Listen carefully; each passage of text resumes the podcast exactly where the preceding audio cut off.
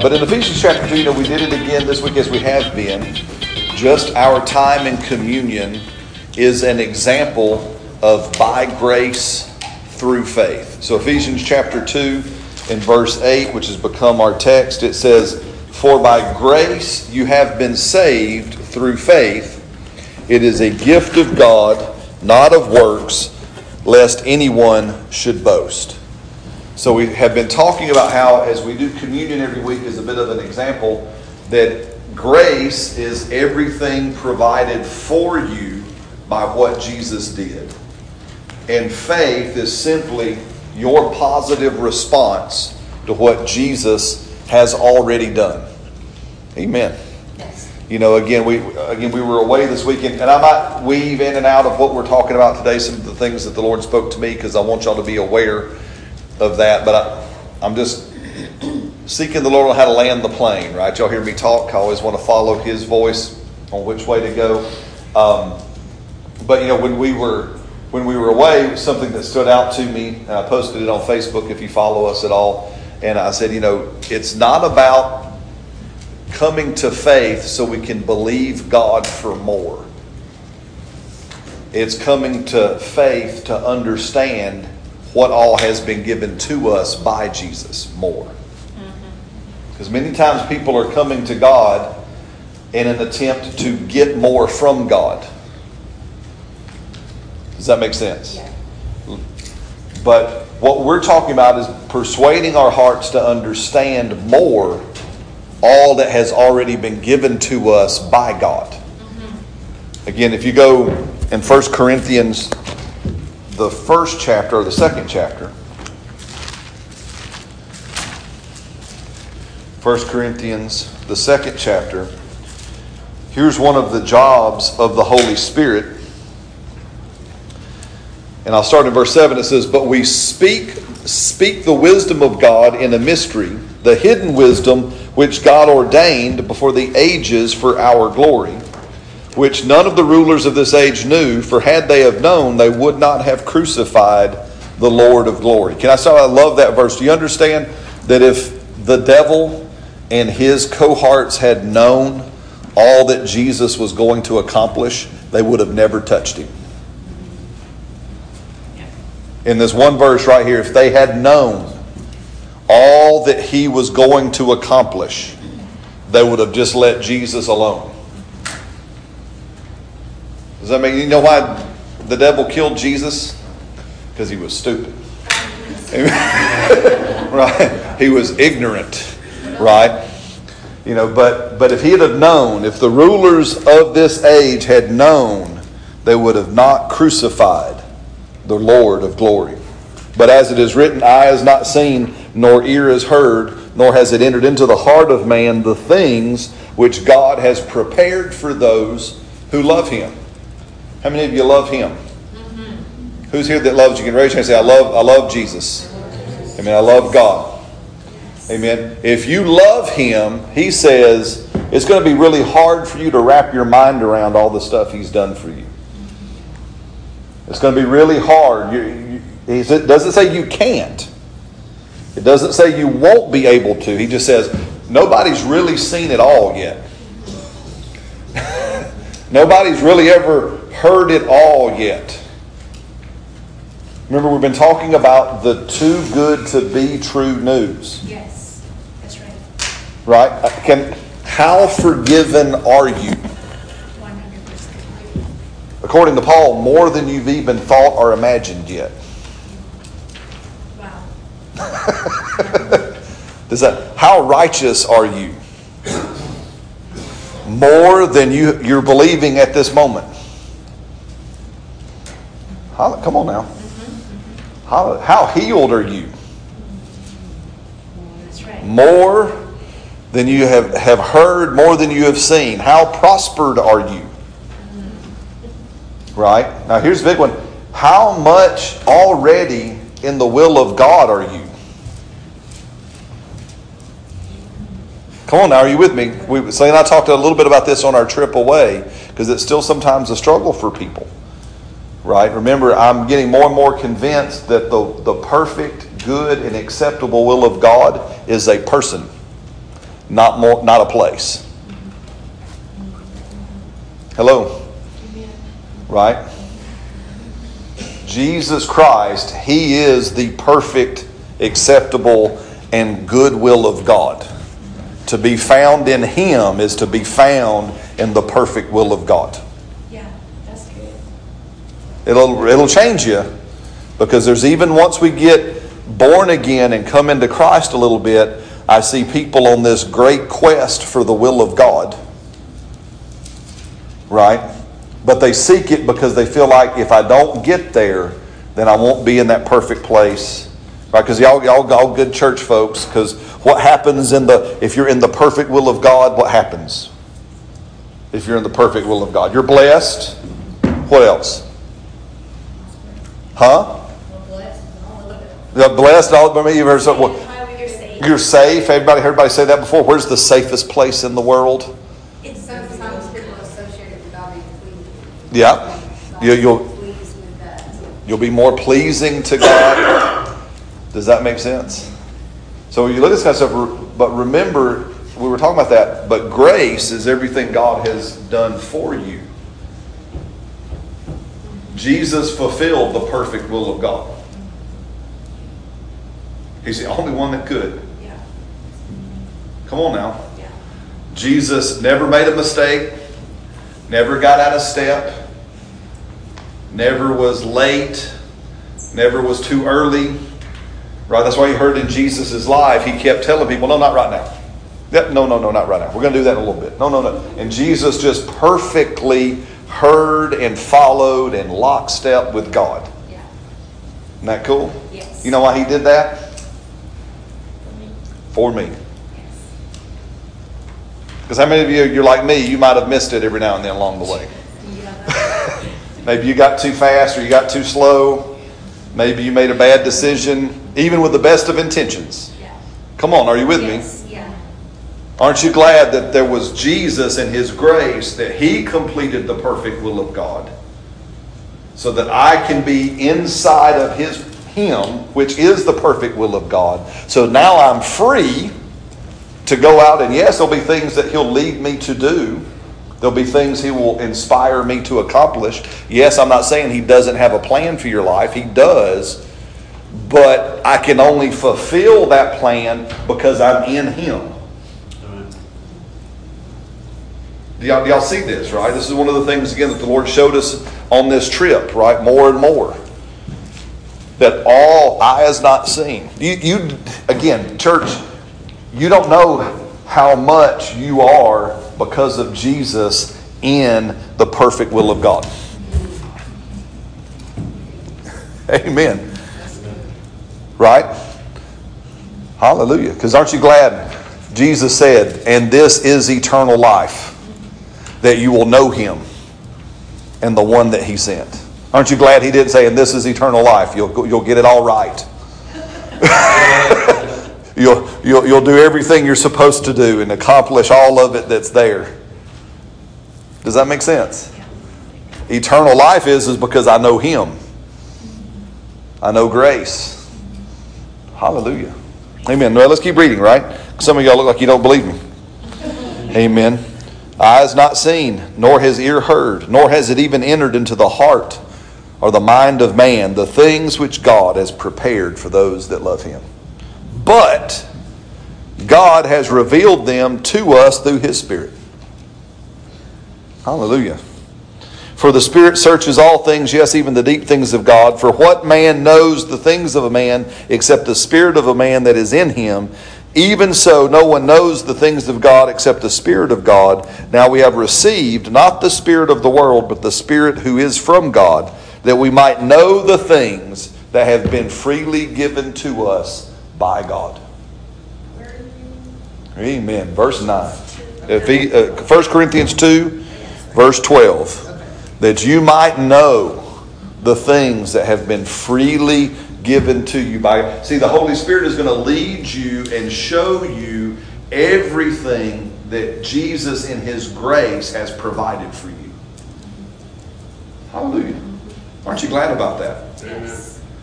He's going to show it to you. And, and I can't remember where, but in one of Paul's other letters, he talks about it and he's repeating the same kind of thought that God is going to show you who you are and what he's done for you. And hey, and don't worry if in any way, Paul says, you think something different, he'll show you where you're thinking different. Aren't you glad? Guys, listen to me. He is going to show you, He is going to reveal to you the depth of what His grace has provided for you. He's going to show it. You, you can, that is God, one of God's promises. I, by my Spirit, I will show you how far I have gone for you. What all I have done for you. And hey, newsflash, and it's going to fry your little fritter, as Audra says. Right? It, it, it's going to be, you're going to look at it sometimes and go, oh, that's too much. That, could, that can't be. Wow, it's that far. But he's still going to show you it's that much. Amen. It's that far. Because we don't fully always know because how much, again, how much we actually please him. How pleased he is with you. Right? How much he cares about you. Amen. But he'll show you. But now, it's about will you respond to that when he shows you? Or will you talk yourself out of it? Does that make sense? Yeah.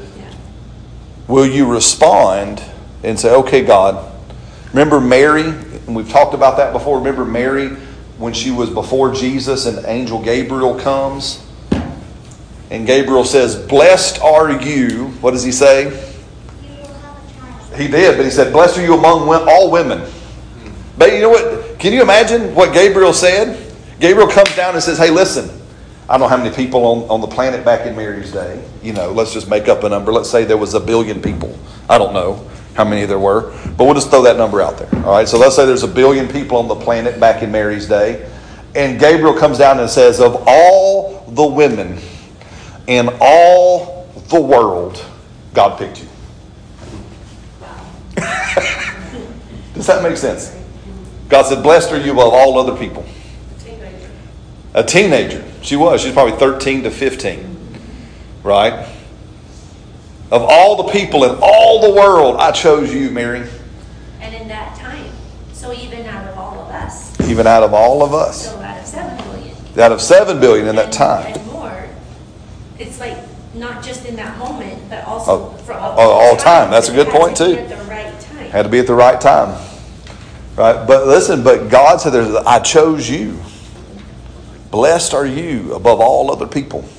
Because this is what I'm going to do for you. You're going to carry a, my son. You'll call his name Jesus. This is what he'll do. Right? And Mary started a process that many of us do. We hear how good God is, and if we're not careful, we'll try to talk God out of it. How can this be?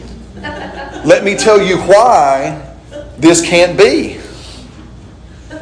Let me tell you why, God, I'm not the right person. now, come on, how many of you been like Mary sometimes? Right. Well, let me God like you know, God, I'm from Alabama, God. You know, I'm from Alabama. Right. I don't even have a, a college education. Right. I don't have this. I don't have. Let me tell you why you can't. Let me give you another reason why I don't think this is a good idea. So you need to ask for discernment though, because you still need to have wisdom of what you should or shouldn't. Well, again, well, here's the, I agree, but when God shows up in your life, Kurt, and again, through Scripture and then later by His Spirit, and says, Kurt, I have blessed you. I have prospered you. Again, you can read Ephesians chapter 1, where God says, He says, I have blessed you. I have accepted you. I have given you an inheritance. Right? I've adopted you. I've forgiven you. I can, and God tells us all this, that God, this is what I'm going to do. Right? And yes, we need to discernment on a certain things. We might talk about that another time, but I'm talking about when you can clearly look or you can clearly discern by the Spirit when the Spirit says this, and you know, oh, I know God is talking to me about this. That's what, again, because remember, in our little story we're using as an, there's Mary, and she's talking literally to Gabriel.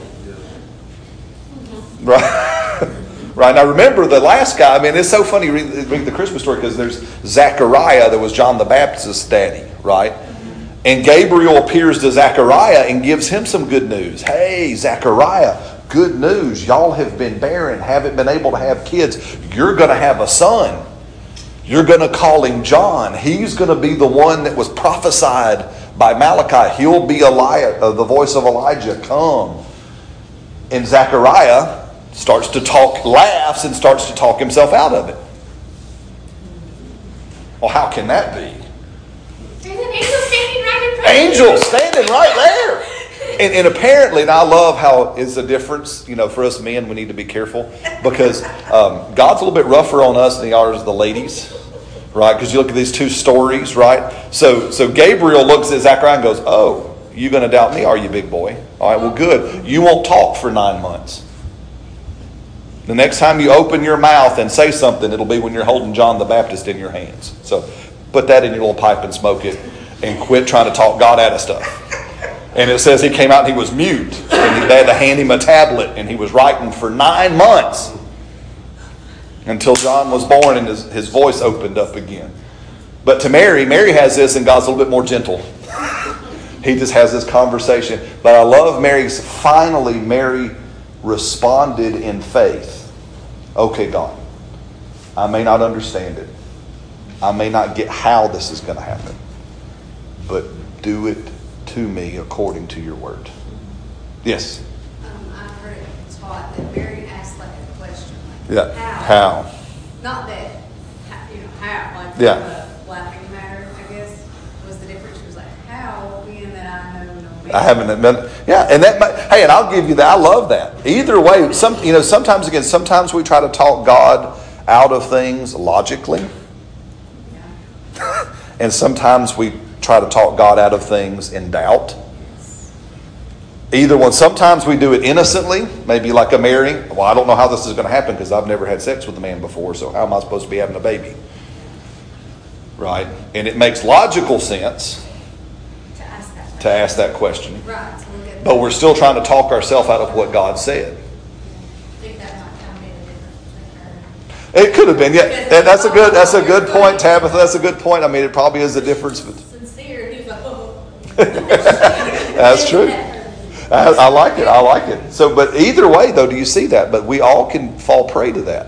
That's good, because we do get like, how. How? You know, And remember, faith's response, faith's positive response, is to say, "Okay, God, I, I see you talking to me, and again, I see you talking to me through the Bible, through your Word." I hear you or I see you talking to me via the Holy Spirit in my spirit. Right? I can acknowledge this is from you. I'm not going to talk myself out of it. And the last thing we say is, are you sure this is what we're gonna do? And then sometimes it is, isn't it, Miss Eloise? We say, Are you sure, God? Right? Listen, faith as we come, and I want to build on this because, guys, this is this is what we're talking about being persuaded. Being persuaded is this. Okay, God, I, acknowledge and I see what you're saying. I yield. I may not understand it. I may not know how. I mean, was it? I may not know how. You know, I won't say, I may not know when. Right? I may not know how. I may not. I, I may not get it, but Lord, I can see it. Persuade me. I yield. Do it unto me according to your word. Does, does that help? But but I want to talk about this with a little bit of time that's there. Believe it or not, that's all free. That had nothing to do with anything we were going to talk about this morning, but it's still good. Uh, that was all free. Um, but I want to talk to you a little bit about why it's important that we go through this process of persuasion. Right? There is a side of persuasion that, yes, you will receive personal benefit from your faith. Yes. Everybody look at me and shake your head that you understood what I just said. will you receive personal benefit from your faith? Yes. Right? Will, you know, if you will allow yourself to be fully persuaded just how saved you are, how much He has forgiven you from your sins, will that benefit you? Yes. Yes, it will. Will that set you free in this life? Will that help you come to the reality that, that from this day forward, for the rest of your life on this planet, you'll never have to sin ever again? Amen. Come on. That, that, is, that is the bar. That's what's there for all of us. Right? And so that's there. That'll benefit you. How about, you know, will you benefit from healing? If, if you will allow yourself to be persuaded that He carried your every pain, your every disease, your every sickness, and He took them from you because He loves you, and you'll receive that, will that benefit you? Come on now, I got some of you are there. I mean, I should just see everybody's head going up and down like this. That will benefit you. How about for prosperity? Understanding and believing that God will provide for you and not cheaply. Remember, He is El Shaddai, not El Cheapo. Right? You know what I mean? He will provide for you abundantly, above, and exceedingly. He will bless you. Would you believe that? Yes. Amen. Will that bless you? Yes. But do you understand that it's not just for you? Why, why should we pursue, and we talked about it a little bit last week, closing that gap of persuasion? Coming to the gospel and saying, Lord, tell me the gospel one more time. Again, coming to the Holy Spirit and saying, Holy Spirit, today, reveal to me again, show me again what has been freely given to me in Jesus Christ. Come to, tell me again. Remember, we talked about David a lot last week. Okay, tell me one more time. What, what did the king say he was going to do for the man who killed the giant? He's going to get the gold, the girl, and tax free. I like that. I want to hear it again. But remember, our faith, our true reason why we pursue a full heart of persuasion is for other people. Go, go with me. It's interesting. Go to Philemon.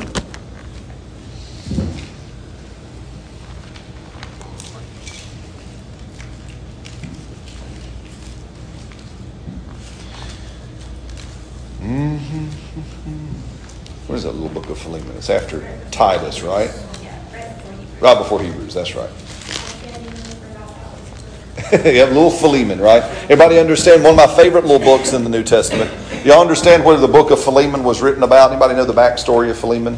You want some fun backstory on Philemon? It helps you. Okay, so Philemon is a man who was a rich Christian. So he was like a landowner. He was wealthy. All right, I'm going to throw it out there. Not trying to be political, but y'all think Donald Trump. So you're talking about someone who is influential, wealthy, Philemon. That's him, right? So Philemon has a slave. Everybody says slave. Slave. Everybody say slave. Slave. So he has a slave named Onesimus. And as you read the story, the slave Onesimus runs away from his master Philemon. He's a runaway slave. Somewhere, seriously, and somewhere in his journey, as he is fleeing his master Philemon and he is seeking freedom, he Onesimus runs into Paul. Runs into Paul and gets saved, receives Jesus. And then Paul does a brain bender for us, especially in North America. He says, You need to go back to your master. you, need, you you need to go back to slavery. Isn't that not, It's a, you know, it, it, it, it's a, like I said, it's a brain bender for us, right? I say that because listen to me, guys. We make too much out of being at the right place, at the right time, with the right circumstances, with the right freedoms, with the right stuff. Come on. Many, many times we have to be careful. Our persuasion is in the right place at the right time with the right freedoms. It's not in God. Yeah. Because God can do exceedingly abundantly above all you can ask or think, even in the midst of slavery. Now, please hear me. I am not proponing slavery. Okay, I got to do all my little, uh, what my pub- public service and that, my disclaimers, right? I'm not proponing slavery. I'm not saying slavery is good. I'm not saying we should reinstitute slavery. I'm not saying any of those things, and neither was Paul. Yeah, that's right. Paul was just saying, you need to go back. You're running for the wrong reasons. Does that make sense? Been, and so he goes, so this whole letter of Philemon is Paul writing to Philemon, who, by the way, Philemon was one of Paul's disciples. And he's basically saying, hey, take Onesimus back. He's now a brother. Don't treat him poorly because of what he's done. Actually, bless him, take care of him. He's coming back to you more valuable than he left. Because he's coming back to you as a brother more than a slave. Does that make sense? Yeah. Again, I think it's good for us to realize that. Because again, I've seen so many people that because of whatever circumstances happening in their life, they believe they can or they can't, whatever. Does that make sense? So, anyway, so here, famous thing it says, So I thank my God, Paul in verse 4. I thank my God, making mention of you always in my prayers. Look, now listen, he's talking to Philemon. Listen to verse 5. Hearing of your love and faith, which you have toward the Lord Jesus, and where else? Toward all the saints. Love and faith toward Jesus and the saints. Why is it important that your faith is strong? So that you can have love and faith toward God and toward each other. Does that make sense? Let me, let me unpack this a little bit. Do, do you understand that there will be times when the people God gives to you, right? Do you understand that God will give you people? Some of y'all do. Y'all under, do you understand that God will give you people? Now, how do we know this? Uh, look around. Uh, there's Selena, right? Now, we chose each other, but God gave her to me. He led our paths together, right? He, he led us to go to the Bible school at the same time, at the same place. So providentially, God brought us, I believe, together and we found one another. And again, don't believe there, and for all my single people, I don't believe there's, there's no such thing as soulmates in God, okay? Soulmates is a myth. there is not a special one. There is not this holy. There was, when I met her at Bible school, there was no shaft of light that came out of the ceiling and no angels went, ah. I looked at her and I said, man, she's cute. That's what, I, that's what happened. And then later I looked at her and said, I want her. And so I put all of my hunting practices from Alabama into place. And, and now I realized I could have probably gone to jail because I probably what I did would be called stalking. I called it observation. Right? I just happened to notice her routines and her schedules. And I just happened to place myself in convenient locations where we could bump into one another. Right. Oh, look, there, there you are again. Surprise, surprise. Right? but down the road, there came a point where we chose one another, but God gave her to me. Right. Well, then we chose to have children. Right? Now, again, God didn't force us to have kids. We chose to have kids, but God gave us kids. See, God is in the habit of giving people to people. We see that in family. That's why God, talking about Jesus and his church, united the example with marriage and family. That's why the language of the church is familial language father, brother, sister, husband, wife. He's wanting us to understand that God will give you people. That's why Paul says of the people that he ministered to, You are my son in the faith. That's why he tells the one group of people, Hey, you have many teachers, but you do not have many fathers.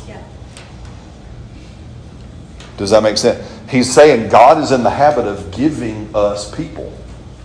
God will tie you to people. and your faith will be toward them. Now, y'all look at me kind of funny. Go to Matthew chapter 8. And Lord, help me with this. I hope this is helpful.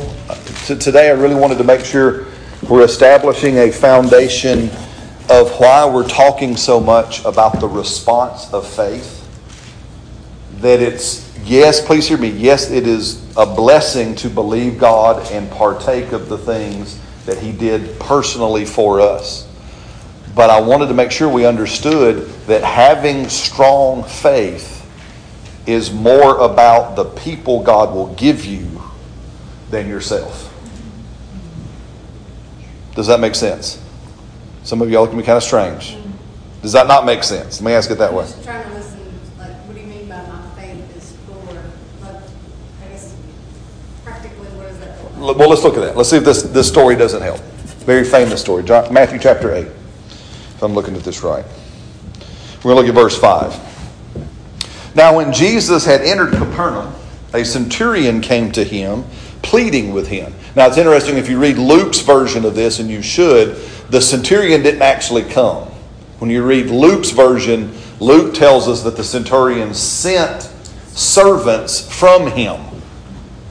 Jesus, so you put these together. So the centurion came, but not physically, as it might read here. But for the sake of example, I chose this version because it makes it a little bit more personal. Does that make sense? I just don't want nobody to go home and read this later and go, Brad said something weird. Does that make sense? But you look at this. So the centurion came to him, pleading with him, and said, Lord, my servant is lying home paralyzed and dreadfully tormented. So the centurion came for who?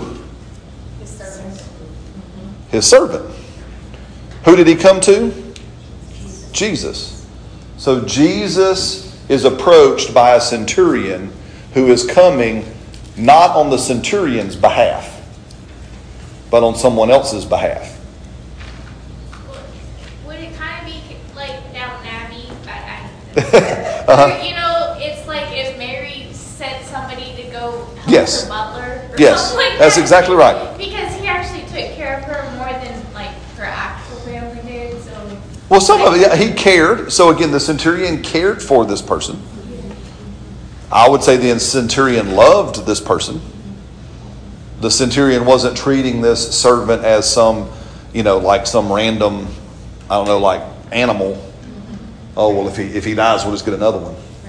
Right? you know what I mean? So there was some care, there was some love. Again, remember, and we just read that back in Philemon when Paul says to Philemon, Remember, I heard of your love and your faith for the saints. Now, you're getting a little bit ahead of where we need to go. No, which is good, but you're good. Because remember, what makes faith work? Paul told us faith works by love. Not, not to go meddling or getting off. You know why some people's faith is not working? It's because it's not born from love. It's born from selfishness. Remember, James said that, Jesus' little brother. James in his book says, You do not have what you ask for because you are asking amiss, because you are asking to spend it on your own selfish desire. So sometimes when we see people not receiving what they want from, from faith or from the Lord, we have to help see is this born from love? Right? Or is this born out of selfishness? Yeah. Does that make sense? And again, and please hear me, no condemnation. We're not picking on nobody. We just want to help folk. You want to help the people that God is going to give to you. Does that, does that make sense? Uh, again, we're going to back. I won't leave you abandoned with the centurion, but uh, Paul is another great example.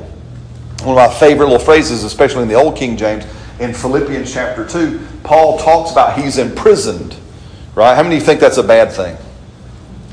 Oh, come on, y'all play with me. Y'all all right this morning? How many of y'all think going to prison would be bad? Yes, exactly. especially in the Roman Empire. We're not talking about prison today where there's there's cable in a workout room and all this kind of stuff. We're talking about show enough prison, right? Where you, you go there and, and you are in prison, prison, right? So Paul is in prison, and he says, "Man." And put this back up, back up. He's in prison under a death sentence. We are going to kill you because of what you believe. How many of you think that does not sound good? Right? How many of you you would volunteer? You would want to be in that place. I want to join. You know, nobody. I want to join Paul's ministry. This sounds so exciting, right? To live under constant threat of death, right? And so he's he's there. So Paul is in prison. He's there. He's writing the Philippians, and he says, "Man." In the old King James, my favorite phrase in the New Testament, he says, "I'm in a strait betwixt two."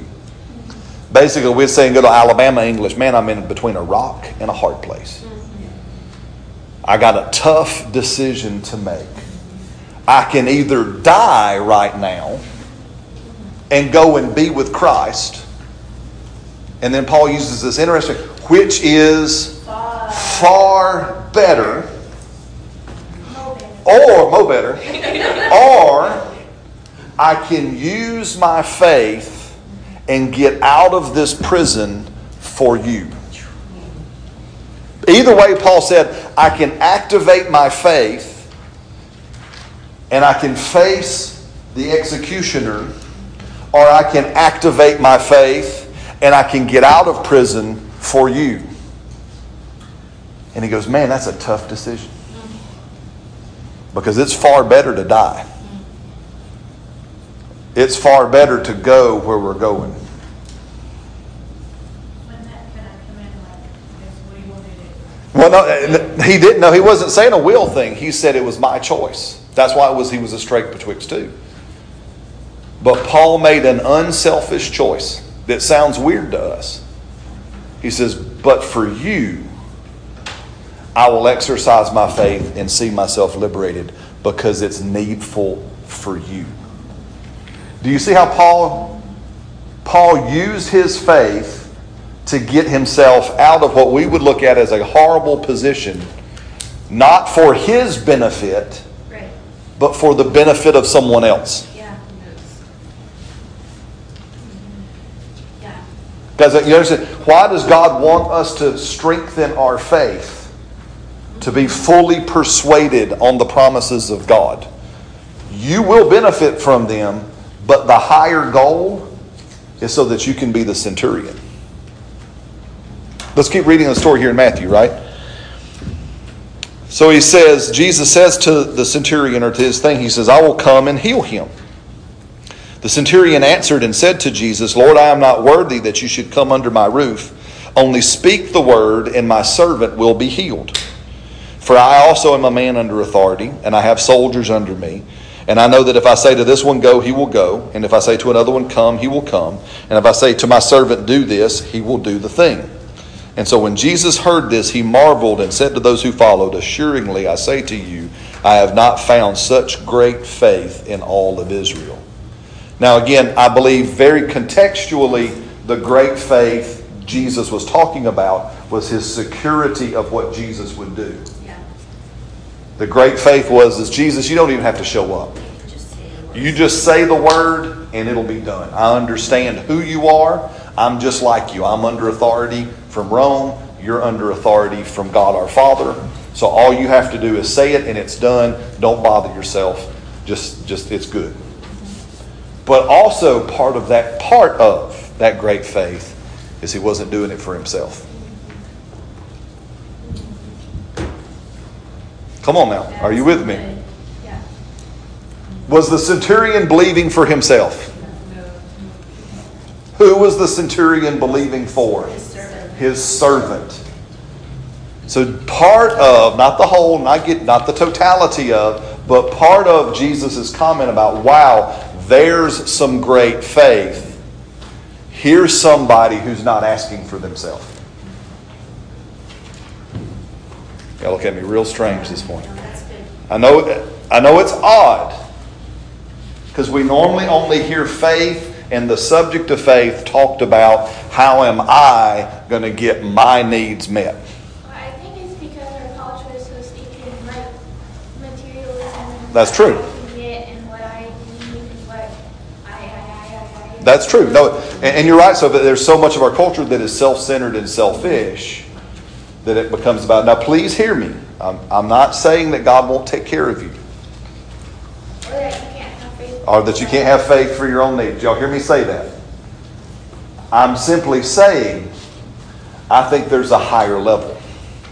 Do you think it's easier to believe for another person? Is that what you're saying? I don't know if I'm saying it's easier to believe for a person. I don't think God cares about ease or difficulty.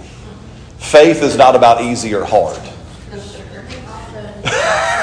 We, well, we make faith about easy or hard. Faith is saying the greater. I'm It's- a a, more, how do you say, a higher purpose of faith, a higher target for faith. See, guys, listen to me. If I can say this, I would love myself. Let me just speak about Brad. Can I just talk about me? I'm not going to talk about you. Can I not talk? I'm going to talk about me. I'm just going to talk about me. I want to get me to the place where I am so persuaded that God's got me that I don't think about me anymore. Huh?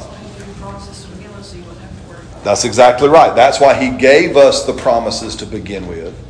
That's why Jesus said what he said repeatedly about don't worry about tomorrow, what you're going to eat, what you're going to drink, what you're going to wear, where you're going to live, what's going to go on. The Father knows you have need of those things, and he's already got that covered. You do what? What do we seek? Okay, come on now. What do we seek first? And, and so, what is the kingdom? Righteousness, peace, and joy. and That absolutely a good New Testament definition of righteousness, peace, and joy in the Holy Ghost, which are only found in people. You don't find righteousness somewhere else. Where do we find right? Where will you see righteousness? In somebody. Where will you discover true joy? In somebody. Where will you find true peace? in somebody. That's why you know we talk about all the time, Audrey. When we said when Paul talks about the people that he was ministering to, he said, "You are my joy and my crown." Do you see all this kind of stuff? See, the kingdom of God is people. The kingdom of God is not territory. Okay, can I be real mean? I'm gonna meddle just because it's just so fun to do, right? It's just can I meddle? The kingdom of God is not a national state, Yes, be it Israel or the United States. yes. The kingdom of God is not geopolitical nor geographical. Come on now. Do you understand? Why does God love the state of Alabama so much? Because there's people in it. If we emptied the state of Alabama of every human being, I don't think God would care too much. He would go to where the people are. Do you, do you see the difference? Yeah. Yeah. Does this? It, it's the focus of faith. The focus of faith is for others. That I am so persuaded, that I am so faith filled, that I am so faithful, that I am so grounded in my faith for you.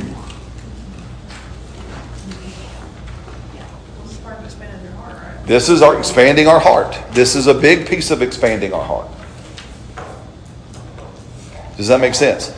Because I am believing God, because we were talking, and, I, and I'll tell you where this came from, and I'm going to try to see if we can get the copy. Um, and so, again, I'm running out of time, so there's so much I want to say this morning. But, um, you know, we, we were out at Andrew Wommack's ministry. For those of you that don't know, we were away this week. We were out at Andrew Wommack's ministry. Selene and I, for the past four years, have been a part of his ministerial association, which is called ARMI. Army. It stands for Association of Related Ministers or Ministries International. Everybody's got to throw the international in there. And so, but it's Army, right? So over the last two years, they have asked Selena and I to be state directors, for lack of a better term, of the state of Tennessee. Pastor Mark, who is our founding pastor for Life of Faith as an organization, he is the state director for Alabama. So pretty cool that our church family covers two of the southeast states. I think that's very, very cool. Right? But this last conference, we were there as part of the leadership of the state directors to just talk about vision and to do stuff, right? But I say all this to say, kind of set you up where we were. We were at lunch, and many of you who may anybody follow Andrew Wommack's ministry? Does anybody here that does? Alicia does. Anybody else? Kind of a few people do. So have you heard of a man by the name of Barry Bennett? Anybody ever heard of Barry Bennett? So anyway, for those who haven't, Barry Bennett is one of the teachers there at Charis, which is the Bible school that Brother Andrew's ministry started. Um, so Brother Barry uh, has been one of the great teachers. We've had him at the Irondale campus a few years ago, and he truly is. And this is no, he's one of the better Bible teachers I've ever heard, and saying a bunch of stuff that he does. I really like the way he thinks and the way he communicates um, and stuff. So Brother Barry is there. Well, Brother Barry last year. Um, kind of tell you the story.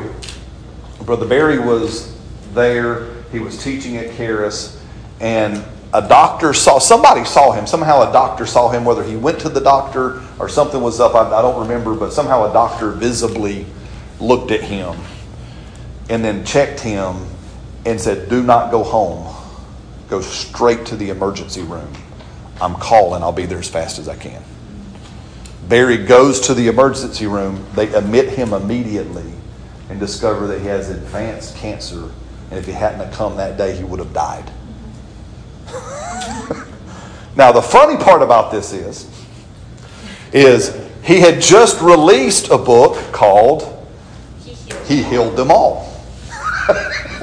so Brother Barry literally writes a book. He, he had, we were just at the conference where he had had released the book publicly, He Healed Them All. And then the guy that writes the He Healed Them All book is told, Get your stuff together, you're going to die. And it set Brother Barry on a, on a pretty radical journey. Right? I love, I mean, my, my favorite thing was is in the middle of this, because they, they, they operate on him, he starts to go through chemo, he's doing some stuff. And, um, and he was there. And he, he said his wife hands him his book and says, I think you wrote this for you. Read your own book. Does that make, remember what we talked about last week? Sometimes we all, everybody say all, need to hear the gospel one more time. Yes. Tell me, the, what did Jesus do? Tell me one more time. But this is what stood out to me and why I wanted to share this with you guys today. But we had lunch with Brother Barry, and he, he's completely healed now. All good. He says he's going today or no tomorrow. He's going and doing another little PAP scan, just making sure, just kind of the follow up stuff. But we were talking with him at table this last week at lunch, and Pastor Mark says, "Well, what are some of the stuff that you learned, like as you've gone through this journey? What's some of the one of the things he goes? And this is a part. I want to say this. He says, I didn't realize that every now and then we need a centurion.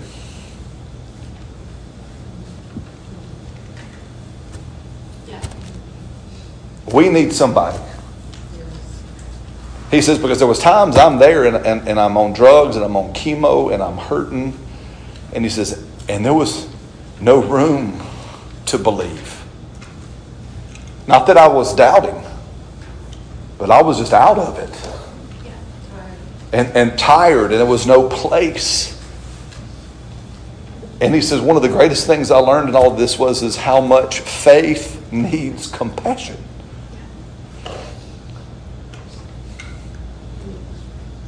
And, and why it's so important to believe is because sometimes you're the centurion. You're approaching Jesus and believing on behalf of another. And people can come and, like the other story of the man who his friends let him down through the roof, sometimes we're the friend. And we need to be strong in our faith because sometimes we're letting someone down. We're remind, does this? Yes. See, that's great faith. Yes. That my faith can be strong enough that when you need it, you can lean on it. When you need it, you can come and say, "Believe," uh, and I'll, yes, with me, but can you can you believe for me? Not because I don't believe, but because I'm tired. And because I've been fighting and I've been standing. And I need somebody to believe for me. Not because you're giving up, but because that's the cry of great faith. Does this make sense? The, the reason why we want our faith to be strong is so that, that people can come and, and we can be at that time for them. Is that Yes. Yeah, we all face challenges along that go, go. Absolutely? We all face challenges. Because you're like, I can't, I believe, I can't pray, I don't know what to pray, I don't know how to be. That's right. I need someone to believe. Guys, so listen, when we talk about this, and as we're going to take the time to talk about, and I'm going to persuading your heart, why is it important to hear the gospel again? Why is it important to be very introspective with ourselves? And like we've been saying, and be like that paralytic uh, boy's father who says, Lord, I believe. Now help me where I'm not persuaded. Help my unbelief. Remember, we're just saying unbelief is just not being persuaded. Right? So Lord, I believe there's a level I have a level of persuasion, but I know that in me that there's levels where I need my persuasion to grow and I need to get stronger in my pers- not because I don't have faith. I believe. I just need my persuasion to be stronger. Does that, does that make sense? So, so I'm going to say, Lord, I believe. Now help my persuasion get stronger. Where my, my persuasion is weak, strengthen me. Why? Because I, I want to be so, I want to be someone sincere.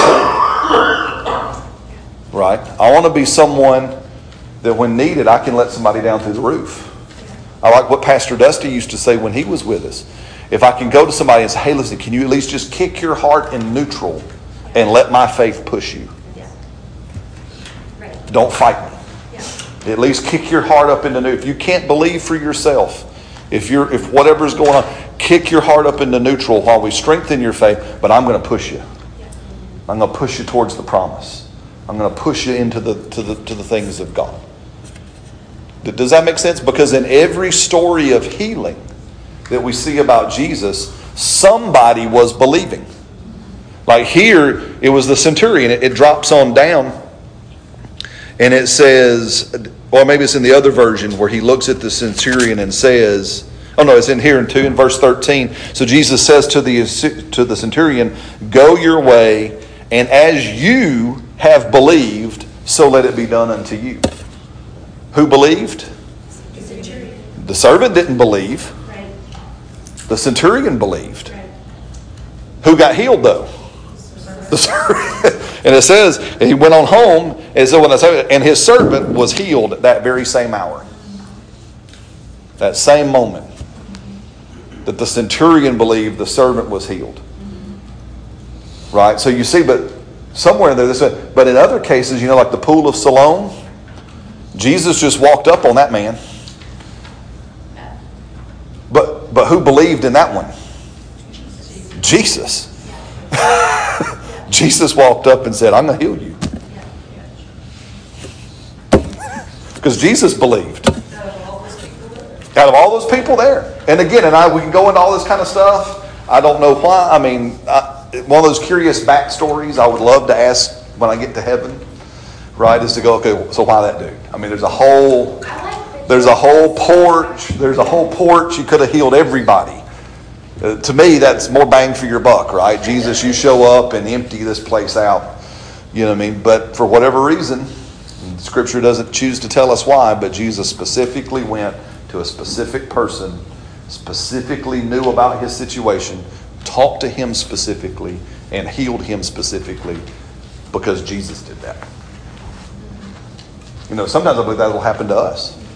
I- I've heard that when that compassion rises up in you, if you'll pray, you'll see miracles. Oh, absolutely. Well, you know, now again, you're like Sophia there, Miss Teresa. You're jumping ahead of me now. You're getting in, into next week, maybe. But is or next time I talk is is is this is something that I walked away with talking from Brother Barry this week. Is he said, why is it that again amongst our circles of people who believe, that our first response to people isn't compassion. That, that many times when people come to us, because he said that happened to him, people find out that the, the faith teacher is sick with cancer, and their first response wasn't one of compassion, it was, well, aren't you believing?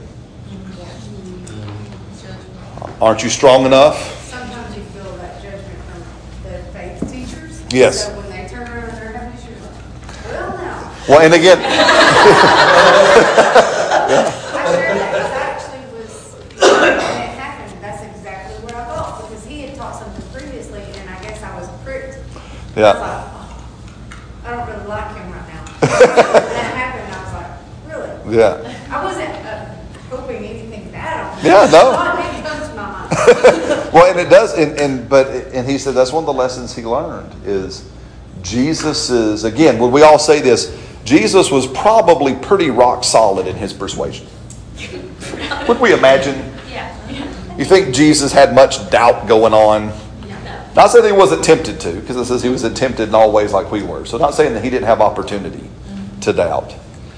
But I'm pretty sure Jesus was fairly rock solid in his persuasion. And isn't it interesting, as, as Miss Mary said, isn't it interesting that, or Miss Teresa, I'm sorry, know, said that um, his primary response was compassion. When he saw people, his primary response was compassion.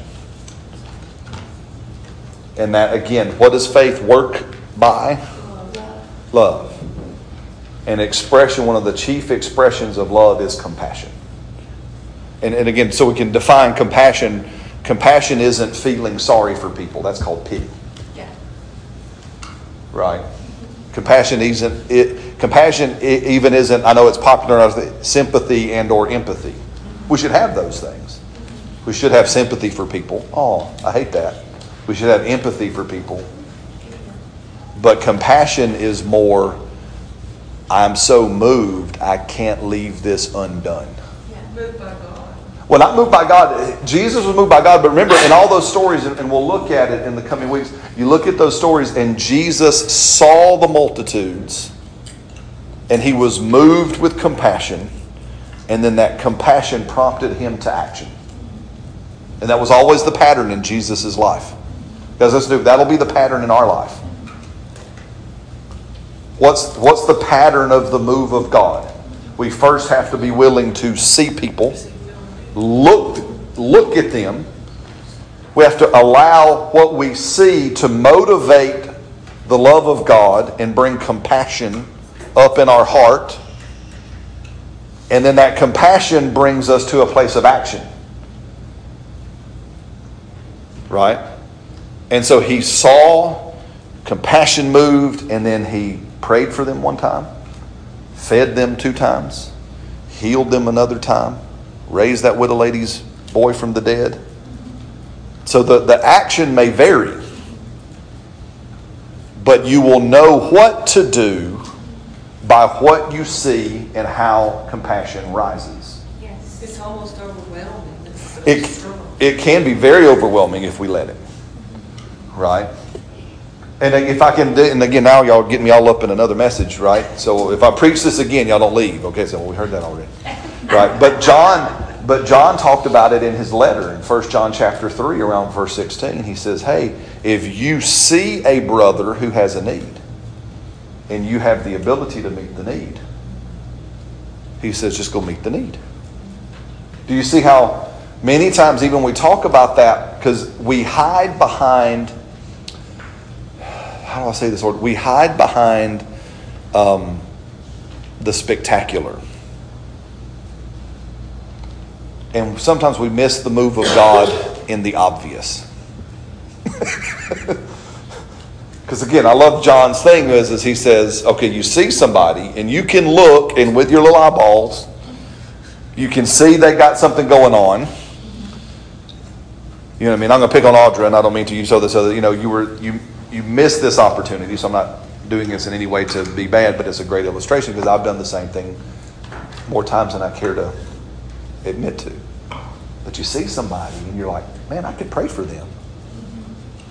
And then for whatever reason, you say, yeah, nah. And you take yourself out. But I, I say that more to, that was easy and obvious. Many times we think, think the move of God, the move of the Spirit is going to be hard and spectacular. Again, it's kind of like you know the who was it? it was uh, the general in the Old Testament? Was his name was Nahum Naaman? Naaman the general who had leprosy, and he goes to Elijah because he hears the servant girl say, that "If you go to Elijah, he'll." And so Naaman is ready to go some great quest and adventure. Right? He's ready to go and do kill kill the dragon, do something that's worthy of such a great man as he was right? And all Elijah says, oh, and I love even this, Elijah doesn't even come out. He sends the servant. Hey, just go tell him dunk in the Jordan seven times. He'll be all right. And now he's all up. Well, I thought it would be some great thing. And aren't there dozens of better rivers? And again, I have been to the Jordan River personally. And Miss Mary said, it's a dirty creek. The Jordan River is not spectacular at all. It's it's like think well Turkey Creek is prettier than the Jordan River. Like I mean, it's it's a dirty, muddy rivulet of water, and so there's nothing spectacular about the Jordan. And so that's what Nahum was all upset about. Well, aren't there prettier rivers in my home country? Couldn't I have gone, you know, to some pretty nice river that looks good? And then finally, the little servant goes, Well, hey, if he had asked you to do something hard, you'd have been jumping at the chance to do something hard. All he's saying is go dunk seven times in this dirty creek over here. How easy is that? And the man comes up clean. Yeah, it's closer. It was right. But but I sit there and say sometimes when we talk about this, let us not talk ourselves out of the thing God wants to do because it looks so ordinary. It looks so common. It looks so obvious. Because we're in the need or the pursuit of the spectacular. But let us have our hearts persuaded where we are so persuaded in what Jesus has done and what he will do that, again, if I can say it like this and to land the plane, I want to get to a place personally where I can say, okay, I don't think about me anymore. Does that make sense? You know, that again, is this the analogy? Uh, again, one of the times in Scripture given to us is about pastors. You know, is, the analogy is always you've heard the "don't muzzle the ox that treads out the corn," right? And kind of the analogy of that day was is that they could put the ox on the wheel, and he could do something very common as grind corn. Right? But it was very beneficial. But the ox could just bend down and eat when he wanted. Because that's we're the ox. right? And God says, Hey, listen, you're gonna you're gonna believe me, and I'm gonna send you out into the world, and you're gonna do some some wonderfully, beautifully common stuff that will heal people and set people free and do so don't worry about you. All you got to do is just drop. Oh, I need some healing. I'm going to just eat some corn. oh, God, there's a mildew. Let me just eat some corn. But I'm, I'm, I'm not worried about. Do you see the. I'm not worried about because there's so much that God has said He's going to take care of me. Mine is, is Lord, help me believe for others. Help me be strong for others. Help me be persuaded for others so that each and every one of us in our world can be the place where people can come and they can come. Amen? Amen. Amen. So, Lord, we just love you so much. Um, Lord, help this get bigger in us. Help this um, grow on the inside of us. We'll continually um, show us how and where we need to persuade our heart further and deeper. Um, because, Lord, we just want to, but we want to be there for others. We want to believe and share our faith toward other people while they learn to believe, while they grow in their faith. In Jesus' name, amen.